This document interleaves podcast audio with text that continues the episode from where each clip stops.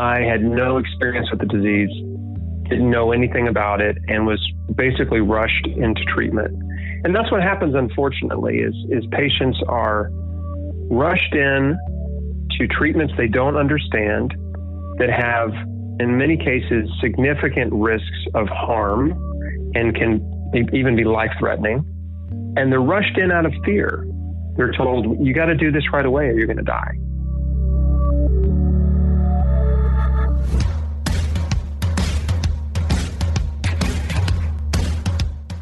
Hey everyone, welcome back to the Holistic Navigator podcast, where we believe in the body's capacity for self-healing if it's given the proper nutrients and care it deserves.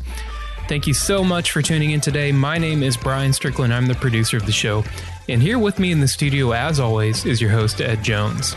We are so excited about today's episode, and we're chatting with Chris Wark.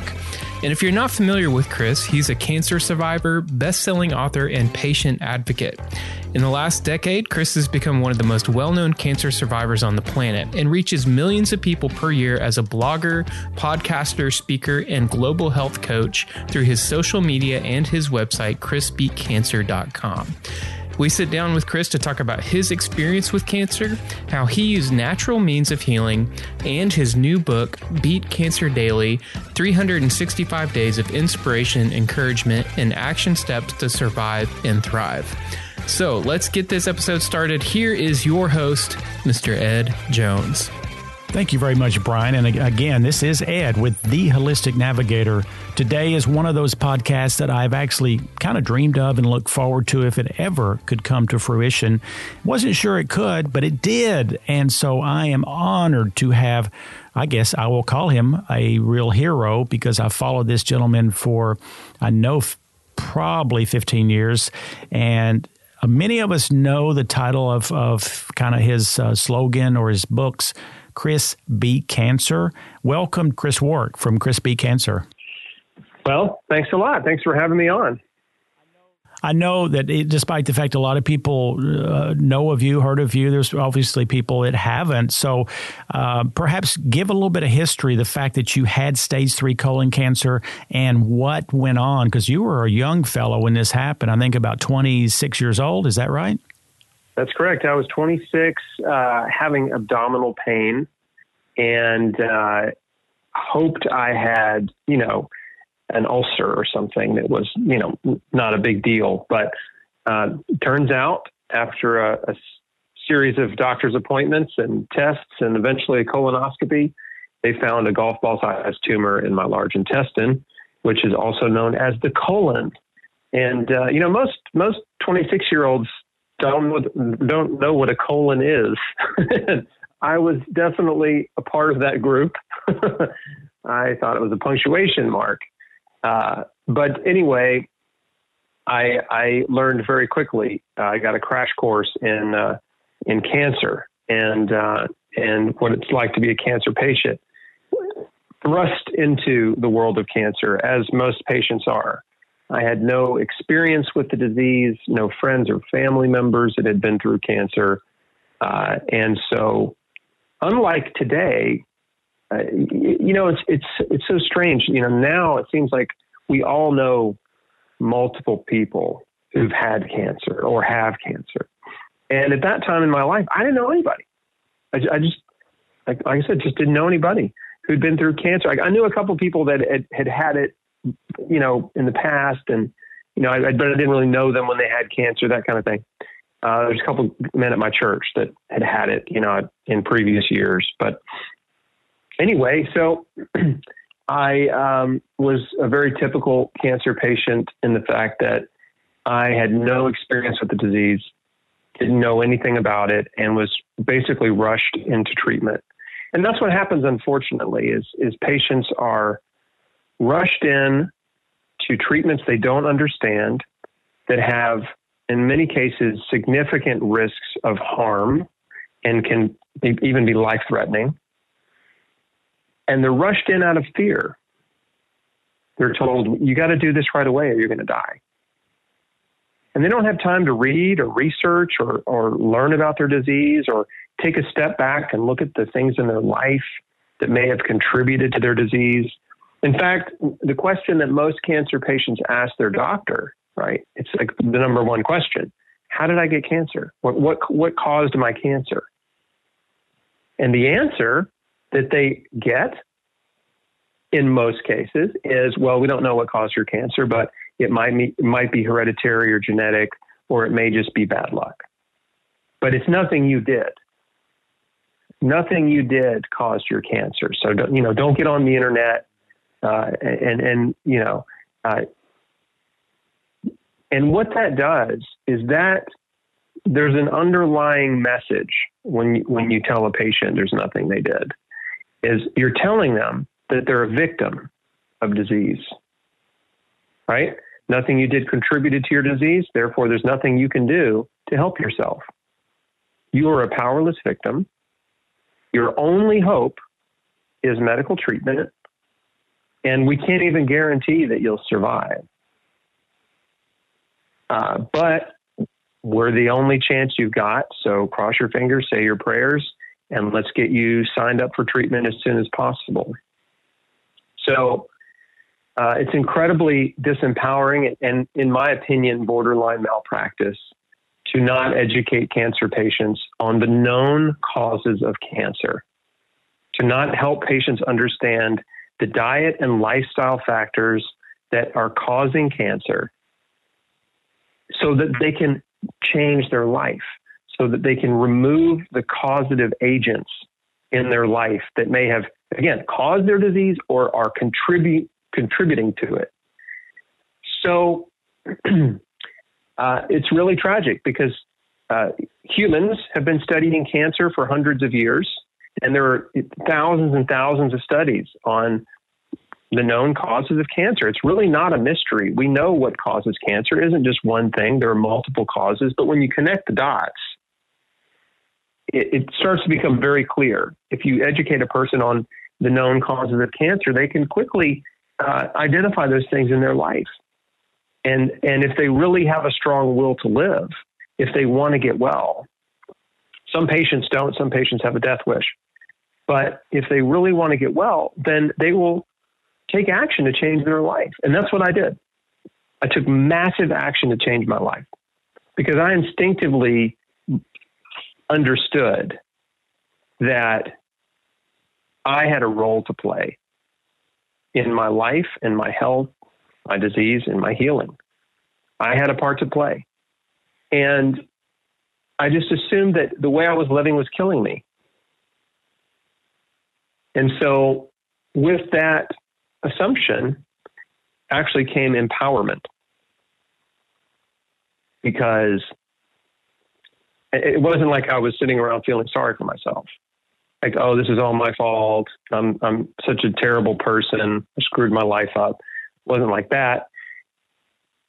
I realized if I contributed to this disease, to this condition, then maybe I can contribute to my health, to my healing. You know, maybe I can turn this around. What do I need to do? I just need some guidance. Show me what I need to change in my life. And I was willing to change everything. Now, I didn't come to these conclusions right away. In fact, it took a little time because I was rushed into surgery. And this is just a few days before Christmas was my diagnosis. And they wanted to get me into surgery immediately. And I was able to postpone it about a week and a half. So I went in for surgery on December 30th, 2003. It sounds like a long time ago, right? Then it was 17 years ago. But I went in for surgery. They took out the tumor. They took out some surrounding lymph nodes. When I woke up, they said it's worse than we thought. We were hoping you'd be stage 2. You're stage 3C, and you're going to need 9 to 12 months of chemotherapy in order to prevent a recurrence. And so, that was tough because there was no talk about chemo up until that point. And so my diagnosis got worse. And a couple things happened in the hospital. One was the first meal that they served me after cutting out a third of my large intestine was a sloppy Joe,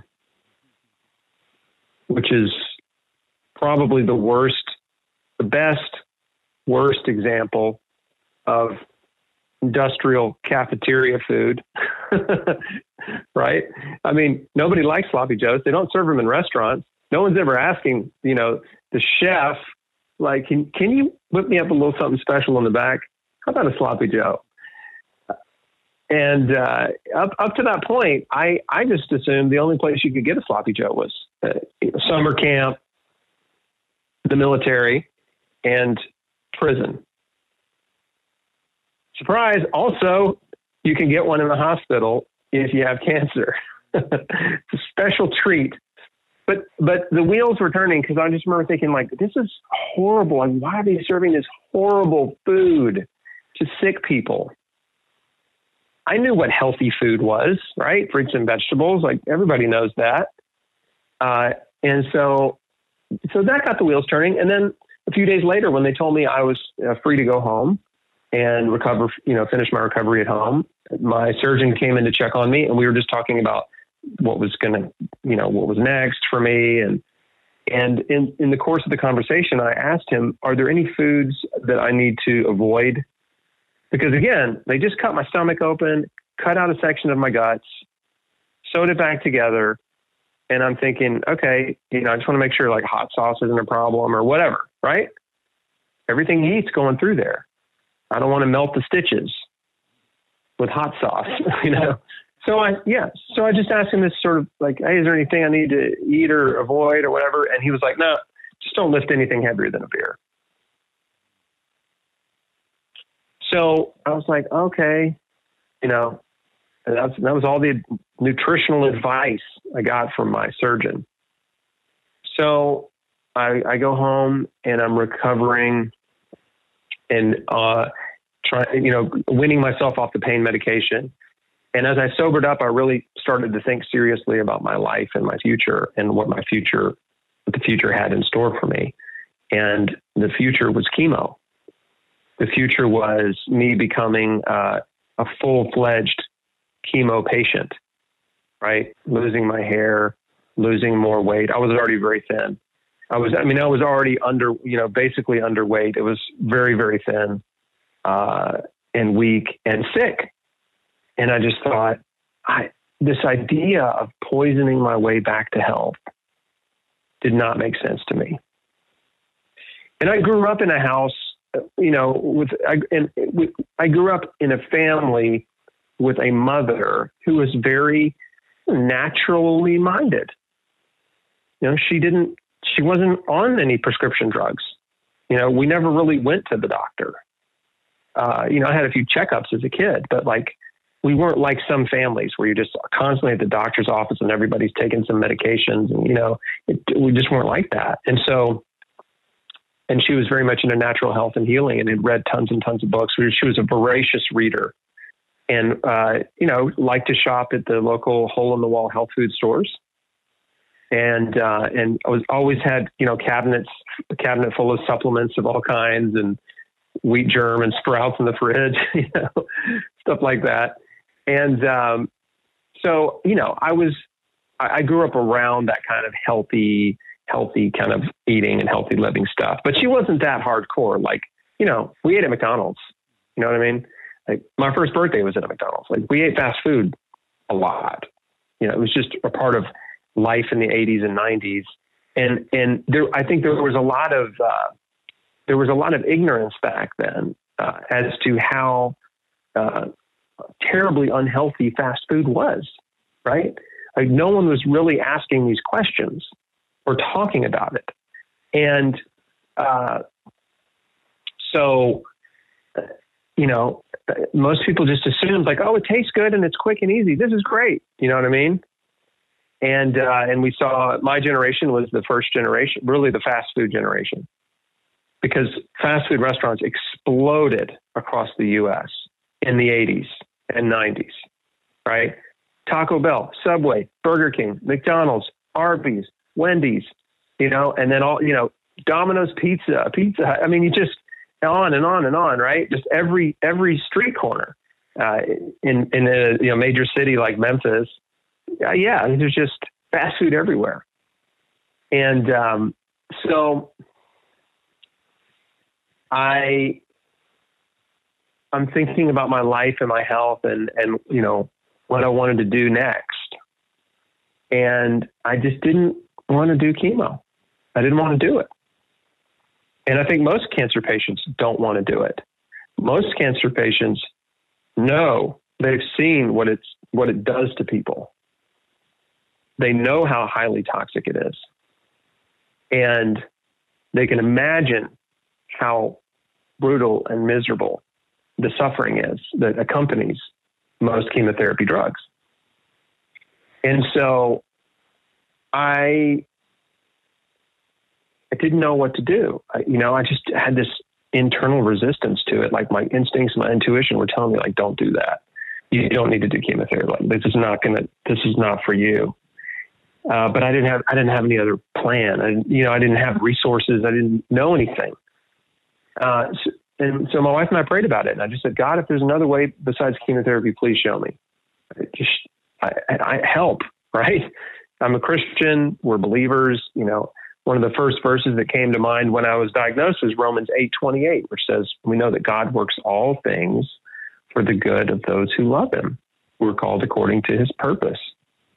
And so I chose to believe that he was going to work this for my good. But I also believe that faith without works is dead. This is what it says in the book of James. Well, what is works? Works is action, right? So you believe something.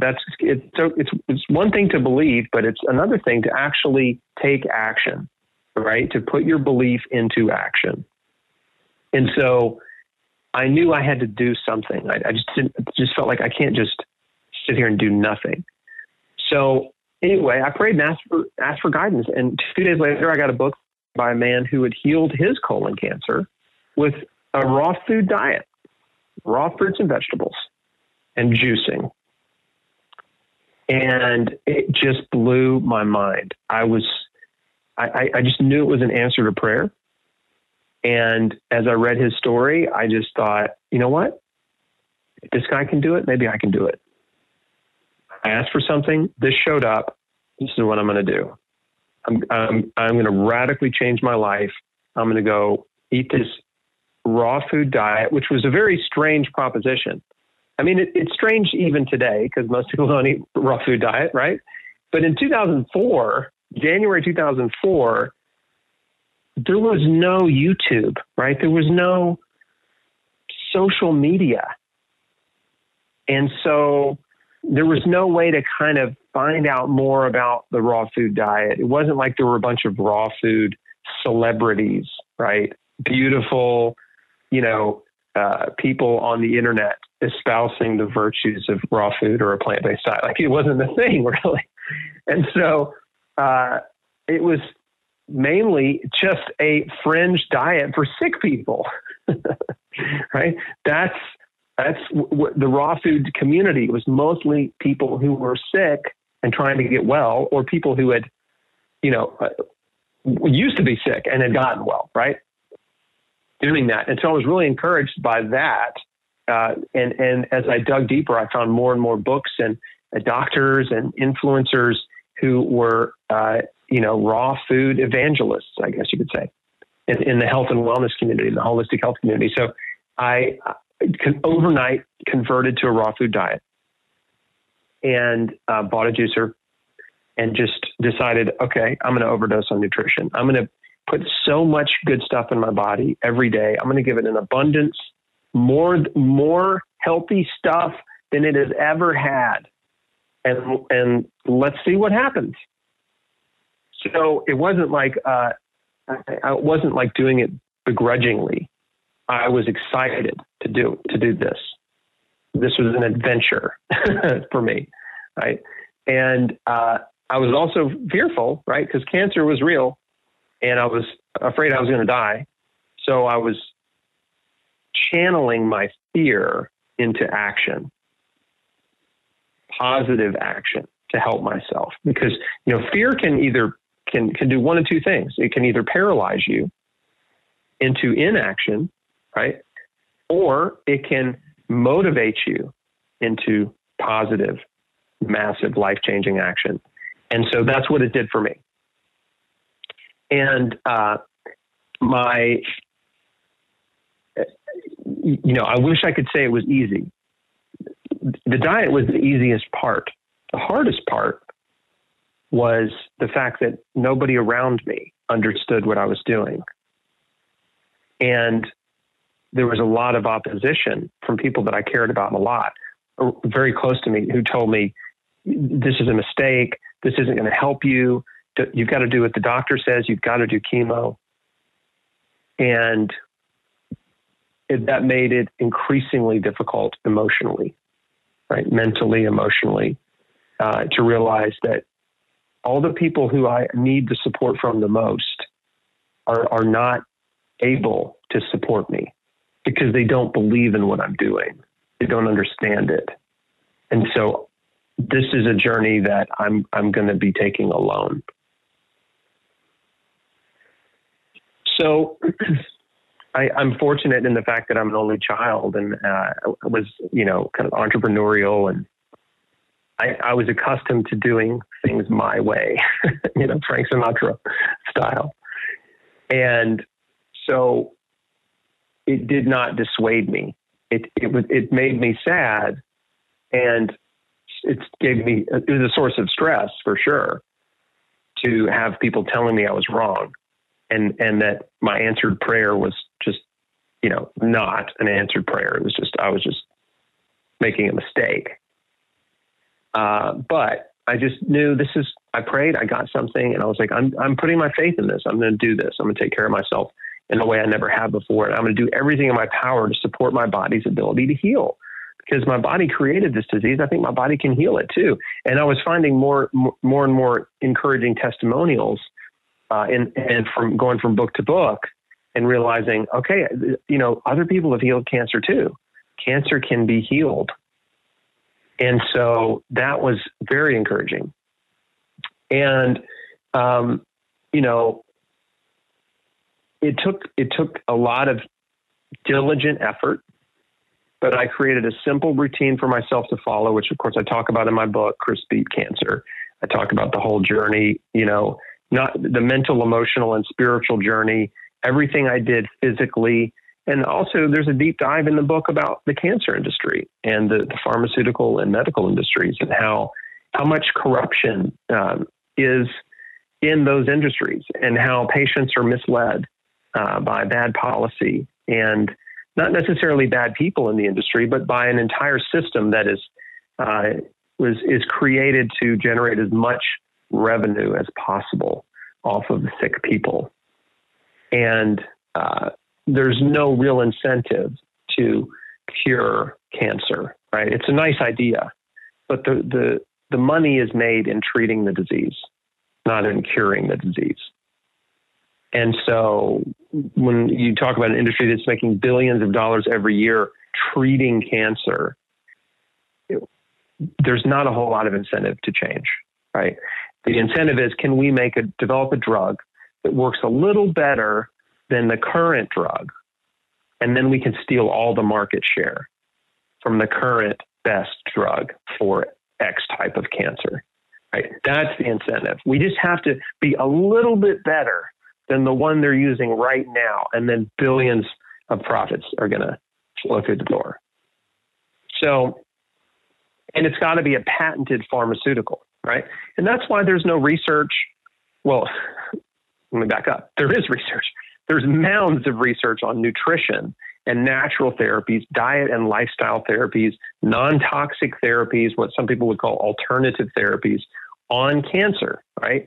And numerous healing benefits of nutrition, natural non-toxic therapies for cancer. But the problem is this research is done, it's published, and that's where it dies, because it is not picked up by the medical industry or doctors or the pharmaceutical industry. It just stops. It usually at the university level, right? So the most powerful anti-cancer food is garlic. There's more studies on garlic and cancer than you can count. Why do they not recommend cancer patients eat garlic? There's no money in garlic. There's no money in blueberries or broccoli or onions, mushrooms. There's no money in food. There's no money in exercise. There's no money in stress reduction and detoxification. There's no money in natural therapies. And so they're just ignored. And that's the reality, right? It's not really a conspiracy. It's just the way that the medical system and the cancer industry makes money is on patented drugs. So they're only interested in what is the next compound we can patent and sell for billions of dollars. And so that's a huge issue. Right? The cancer patients have no idea. They have no idea what's happening behind the scenes, right? They have no idea that like the incentives that are driving the cancer industry and the medical industry when they get sick. They're just told, oh, this is what you have to do. Show up for this treatment, that treatment. This is your only hope. And then they get put on the conveyor belt. And a lot of times it just doesn't end well, right? They're not cured. They suffer a lot. And then at the end, they're told, you know, we've done all we can do and we're sorry. So my mission, after I got well, in 2010, I started a blog called Chris Beat Cancer. And that ended up becoming the name of my first book. And I just, once I got well, which was about 6.5 years later, I realized, you know, I've learned so much. I just need to share what I know. I need to share what I've been through. I want to encourage people and give them hope and inspiration and education, like practical information that they can use to help themselves survive. And so I just started blogging. It was just a little part-time passion to share what I'd been through. I was in real estate. Like it was not in any way, you know, attached to my business. But little did I know, there were thousands and thousands of people every day searching for information on healing cancer, on nutrition for cancer, on juicing and cancer, like all these topics that I was talking about on YouTube and on my website and on social media. And so people just, they found me, you know, I was talking about what they wanted to, you know, what they wanted to learn about. And so my audience grew and, it's really been a really fun, you know, over 10 years as a public patient advocate, and health and wellness enthusiast and survivor. It's really remarkable to think, you know, about how many people, I mean, there's no way I'll ever know. It's too many to count, but millions of website visitors, millions of YouTube, you know, YouTube channel views and all this kind of stuff. And it just has turned into this giant snowball that took over my life. So after 5 years of as a part-time, you know, cancer survivor and patient advocate, it took over my life, and now it's my full-time passion and profession. And so it's been incredible. I mean, it's been a really incredible journey, and we've seen so many people heal. In our private community and people that follow me, we get testimonials constantly. I mean, every day, every week, I mean, they're just coming in all the time. It's so wonderful and remarkable. And the big message is that, you know, you have to take responsibility for your life and health. You're not a victim of disease, right? Your choices matter. And the choices you make today can create health tomorrow. And your choices add up, right? Over time, when you consistently make good choices, you will produce a harvest of good results, right? It's like the simplest explanation is like, you know, if you save money every week over a year or two or 10 years, you can have a lot of money saved up, right? Just by being diligent and saving a little money every week, right? In the savings account. And your health is the same way. If you're investing in your health every day, if you're making healthy choices every day, there's a snowball effect, right? And you're increasing your health over time. And so this is, you know, that's the core of my message. And then the practical side of it is just showing folks how to do it, which I talk about in my book. And I have a course called Square One that's more in-depth for folks that really want to take massive action and change their life. And then a new book just came out late last year called Beat Cancer Daily.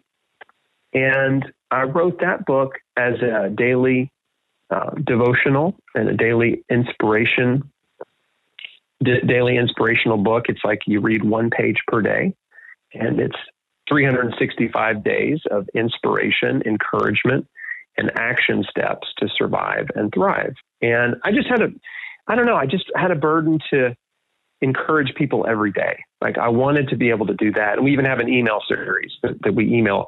They get a daily encouraging email every day, the Beat Cancer Daily email series. And that was really where the idea started, was as an email series, and then it became a book. But cancer is not, it's an everyday journey, right? All you can do is make good choices today, right? You can't fix yesterday. You can't do anything about tomorrow, right? The only thing you can do about tomorrow is you can make some plans, right? But the action happens right now, right? In this moment and today. And between the time you wake up and the time you go to bed, what can you do to increase your health, to help your body heal? Like, what can you put in your mouth that can help your body fight cancer and heal cancer? How can you use your body in a way that will increase your and strengthen your immune system? Well, exercise, right? It works. Exercise strengthens your immune system. Like, if you don't do it, you don't get the benefit. But if you do, you get it. And it's such a beautifully simple thing. Well, let me, if I can, let me interject 1 second here. I cannot believe how impressed I am by your delivery, your information. And I personally, and people who've listened to me over the past 2 or 3 years on the Holistic Navigator or spoke to me personally. You know, in 1972, Richard Nixon announced the war on cancer. At that time, we had 1 in 30 people who were diagnosed. Today, it's 1 in 2, maybe 1 in 3 at best. So we're losing that war. We're also losing the war somewhat of social media and censorship, because 3 years ago, I could have typed in the word natural cures for cancer and your site would have popped up. Well, due to the algorithm change, you have to look for your stuff now. But the thing is, this world is needing people like you who speak the truth and set personal examples for hope. I've counseled so many people with health, and thousands of people I have watched go through the cancer journey as you have, and they're desperate for hope, because what you said about your family and people who are, you know, I don't know what word I would use, you know, more devotional to physicians and the medical community. It's like polarizing. It's a black and white issue. You either go to the doctor or you're nuts. And, you know, I've heard this same thing from so many people, and they give up because they don't have a support system. And I want to empower people. And I always say this, any health issue that's significant, we need to put a team together, a team of maybe a naturopathic person, a nutrition person, a spiritual person, people like you, Chris, that can do the daily kind of work. And when I looked into your new book, I just looked at a few of the chapters, like the one, Cancer is a Divine Tap on the Shoulder. Yes, because I always have said this often. Usually we get whispers about our health. We don't listen. Then we get a slight knock at the door. We still don't listen. But eventually a sledgehammer was going to come down, and that will make us pay attention, and hopefully it's not too late. So I love your new book, Beat Cancer Daily. And I also, looking on your Facebook post and the fact that, you know, you have like 300,000 people on your Facebook, I think, and you are worldwide. And, you know, I'm really inspired by your story. I'm also inspired by your faith and the fact that you don't look for a single cure. You know, it's like an orchestra playing, that we have to put together the whole approach. And one of those, which you believe in, as I do, well, everything we believe in together, which is food is medicine. Food is powerful. I'm huge into supplements too, which is basically concentrated food, but also the emotional state. I did a podcast on German New Medicine, which has to do with why people get cancer based on trauma in their life? Well, there's so many parts to this puzzle. And I also love the fact, which I totally agree, that the system today has wonderful people in it, but the system is broke, so they don't have any choice of how they participate by treating. But the thing is, the classification of any of us in a medical community as a victim, guess what happens when you're a victim? You look for a rescuer, and that rescuer is not in the mirror. It's somewhere outside of you. You have turned that around, and you have empowered people with your story, your words, and your information. They're not the victim anymore. They can be part of the guiding force. And I love the thing that you said that is, you know, how common sense is it to poison our way back to health? Poison our way back to health? It doesn't make any intuitive sense. So I just have to say, Chris, gosh, thank you for the wisdom that you are projecting on the Holistic Navigator, because this will be shared across the United States and actually in several countries. So at this point, and also loved, and I downloaded about several years ago, the thing on your website, the 20 questions to ask your oncologist. It's pretty strong questions, I will have to say. But if you did, at least anyone who's just been diagnosed, I want them to download that questionnaire, because I'm not saying go actually take it in there, but at least know this different perspective. And then lastly, I'm going to shut up and let you finish this. But I tell people this all the time, and they seem to be shocked. I said, you realize that the doctor is buying chemo at a wholesale price and selling it at retail, don't you? So when you walk in that room with those 14 recliners and everyone has an IV, they actually have a dollar sign on their forehead of at least $100,000 and sometimes much more. And they're like, really? I said, yes, they're buying it and reselling it at massively inflated prices. So how would they honestly tell you that garlic is going to be a good food, just like you said, Chris? So so I'm going to be quiet here a minute, but tell people maybe more how, you know, they can empower themselves, of course, downloading or buying your two books, Beat Cancer Daily and Chris Beat Cancer is two of the best ways to do that. But what other advice would you have here as we start closing down? Well, thank you so much for that endorsement. It really means a lot. And I know you've been in this industry a long time and have probably seen a lot of people come and go. And, you know, I think it's really, we are up against a very, you know, a massive, right, massive billion-dollar industry, right, multi-billion-dollar industry that has no incentive to change. And that industry is built on disempowering patients, right? Turning them into victims, desperate victims who just go along with treatment and do nothing to change their lives. And again, I'm not faulting the doctors, because the doctors are trapped in this terrible system. They, you know, a person goes into med school, they have no idea what they're signing up for when they go into med school. And physicians have the highest rate of suicide of almost any profession. Why is that? Because it's such an awful profession. It's so mentally, emotionally, just exhausting for physicians, right? I mean, they're seeing patients like cattle. They're just herded through there like cattle. They're not able to establish meaningful relationship with their patients. They're not able to really affect real change in their lives. You know, it's just like get them in, get them out to keep the bills paid. And, you know, there's a drug for your condition. Here it is. There you go. And by the way, I just want to say, because I don't know if I said this when I was sort of telling my story, but I did work with a medical doctor, right? I built a team like you talked about. I found a naturopathic doctor. I found an integrative oncologist who supported me. I never did chemotherapy, but actually he gave me IV vitamin C. And this was a man who had spent his whole life giving chemotherapy. He was in his 70s, his whole life giving chemotherapy to cancer patients. And in his later years, he just became more and more interested in natural, non-toxic compounds that could assist the body in healing. And vitamin C is an incredibly powerful one, especially in IV form. And so, you know, but the first oncologist I saw told me I was insane if I didn't do chemotherapy. And he was incredibly rude to my wife and I, and intimidating, and sort of talked down to us and intimidated me and tried to bully me into chemo. And I never went back to him. And so there's definitely an important part of my story there, which is you have to find, you have to build your team, as you mentioned, and it might take a little time to find the right people. The first doctor you see doesn't have to be the doctor you work with.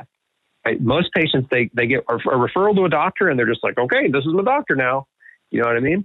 And, but the best doctors, the ones that are actually holistically minded, that care about their patients and really care more about their patients than some of the other doctors out there, they're not the ones that are advertising. Like you have to ask around. You gotta kind of beat the bushes a little bit to find these folks, because many of them are concerned, right? That they'll be labeled a quack, right? That they'll be blackballed, that they'll lose their reputation or whatever, just for incorporating nutrition into their practice.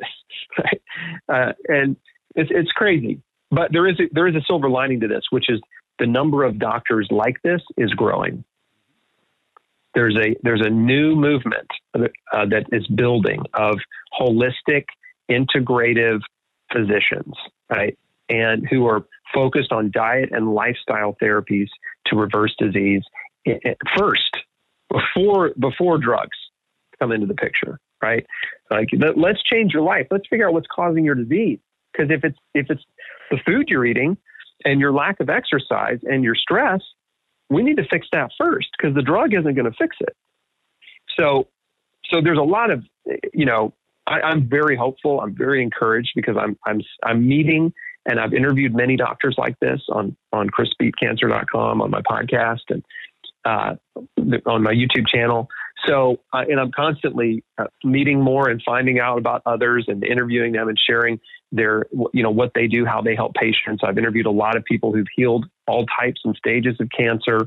So there's that information's on my website too, for folks that are looking for help and encouragement. If you go to ChrisBeatCancer.com and you type in the search bar, type in breast cancer, you'll find a bunch of articles and interviews with people who've healed breast cancer. Type in lung cancer, type in thyroid cancer, type in lymphoma, type in lupus, type in multiple sclerosis. Got some incredible interviews with people who've healed diseases besides cancer with a natural approach. And so, that's what I get excited about. I just love sharing these stories. The stories of healing, my story is just one of many, many thousands. It just so happened that I kind of rose to the top of, the top of the pile, because I was really aggressively trying to share my story, right? And I have been for 10 years. And so I'm more well known, but my story's not any better. In fact, there are much better stories than mine. People who've healed cancer after all treatments failed them. People who've healed advanced stage 4 cancers with no treatment at all, and no conventional treatment, I should say. So those are the kind of things that get me excited, that I'll just keep discovering and keep sharing with my audience and with the world. And I think, the more information that we can gather together, the more that just your average folks like me and you and people out there will realize, like, okay, this is real. This isn't fantasy. It's not quackery. It's not, some pipe dream or whatever. Like, people really are healing. They're getting well. Sick people are getting well. You are so right. And the thing is, luckily, that we still have the ability, people like you who are so well-spoken, and we're able to put together platforms that not only inspire people, which is critical, give them hope, but give them a game plan, give them a starting place where, like, when you woke up after your surgery, you were clueless at that moment. You had to have some divine intervention to know what's my next step. Well, we're lucky, and you said it right. 2021, we've had, the world has changed, and some parts have been certainly chaotic and cumbersome. But the fact that we can access your information along with other people is miraculous. In fact, I'm hugely invested in the emotional and trauma state of causing disease. And your podcast number 276 on Chris Beat Cancer, Toxic Emotion Suppresses Immunity and Gratitude is the Secret. I mean, We have at our fingertips more available information than all the public libraries had in the world when I was in 18, 17 years old. There would be no way to access it. We're in a state of magic with this knowledge and with people like you who are brave explorers. So, I mean, I can't thank you enough, Chris.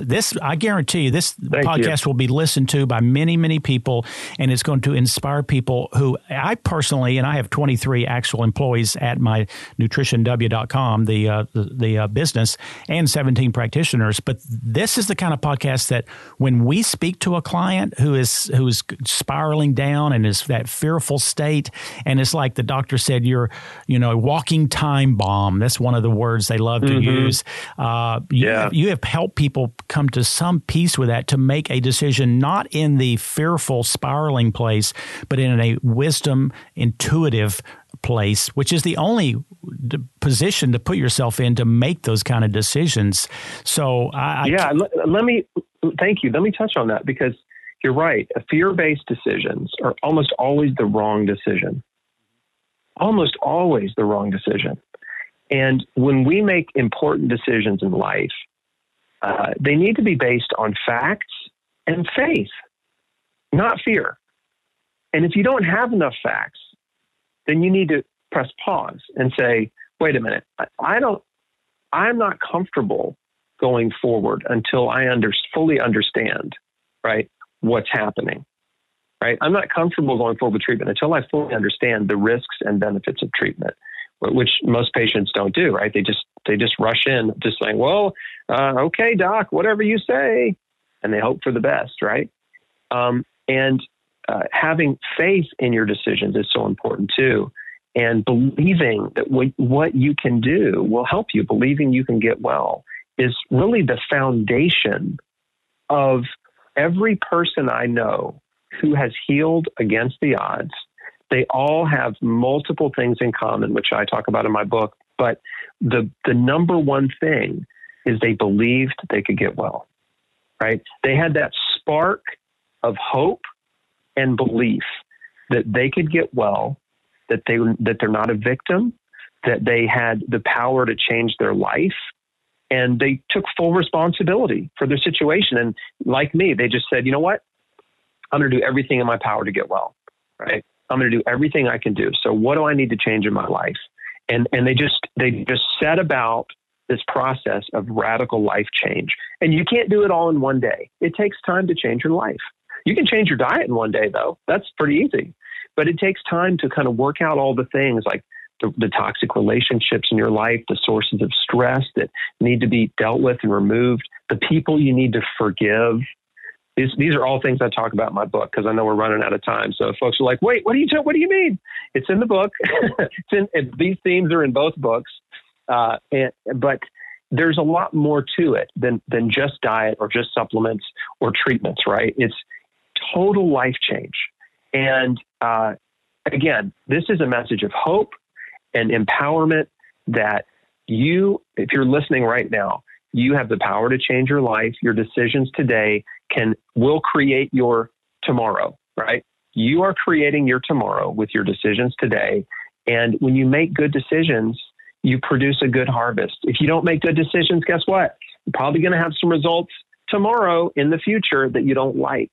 But we have power and agency and authority over our lives. God has given us free will to choose. And so choosing life and health is never a bad decision. Well, what an inspirational message. I feel like we've been in a holistic church or something. We've had a great little sermon here, and I cannot thank you enough, Chris. And again, I hope that you can come my way someday and we can meet and have some time together. And again, anyone who's listening and wants to access the two books, the Beat Cancer Daily, which I just read part of, extremely impressed, and Chris Beat Cancer, which is his original book, but I do access all the free information on his website, the social media, the blog. You have put together the kind of platform that makes it pretty darn easy for people to access. And I say this almost every podcast, and the ones listening get tired of it. I separate the world into two classes of people, learners and non-learners. When you have a disease of significant consequences, you got to be a learner. And I love what you said, Chris, about, you know, faith without work is dead, because we both have seen people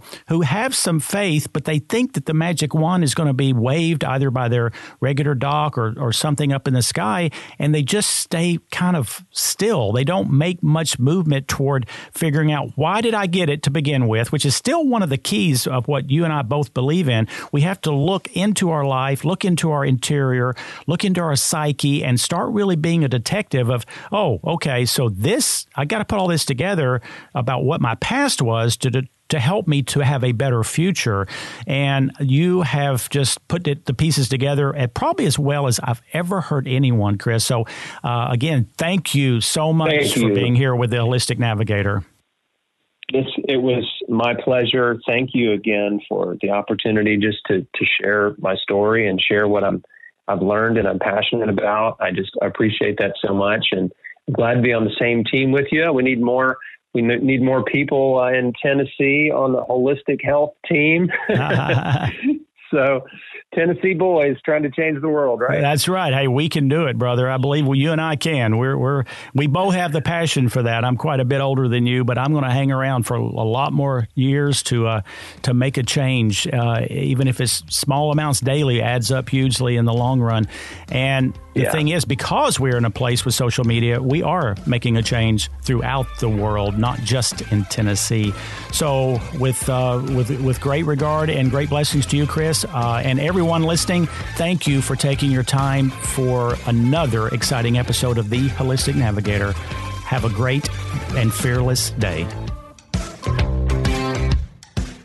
The information on this podcast and the topics discussed have not been evaluated by the FDA or anyone of the medical profession, and is not aimed to replace any advice you may receive from your medical practitioner. The Holistic Navigator assumes no responsibility or liability whatsoever on behalf of any purchaser or listener of these materials. The Holistic Navigator is not a doctor, nor does he claim to be. Please consult your physician before beginning any health regimen.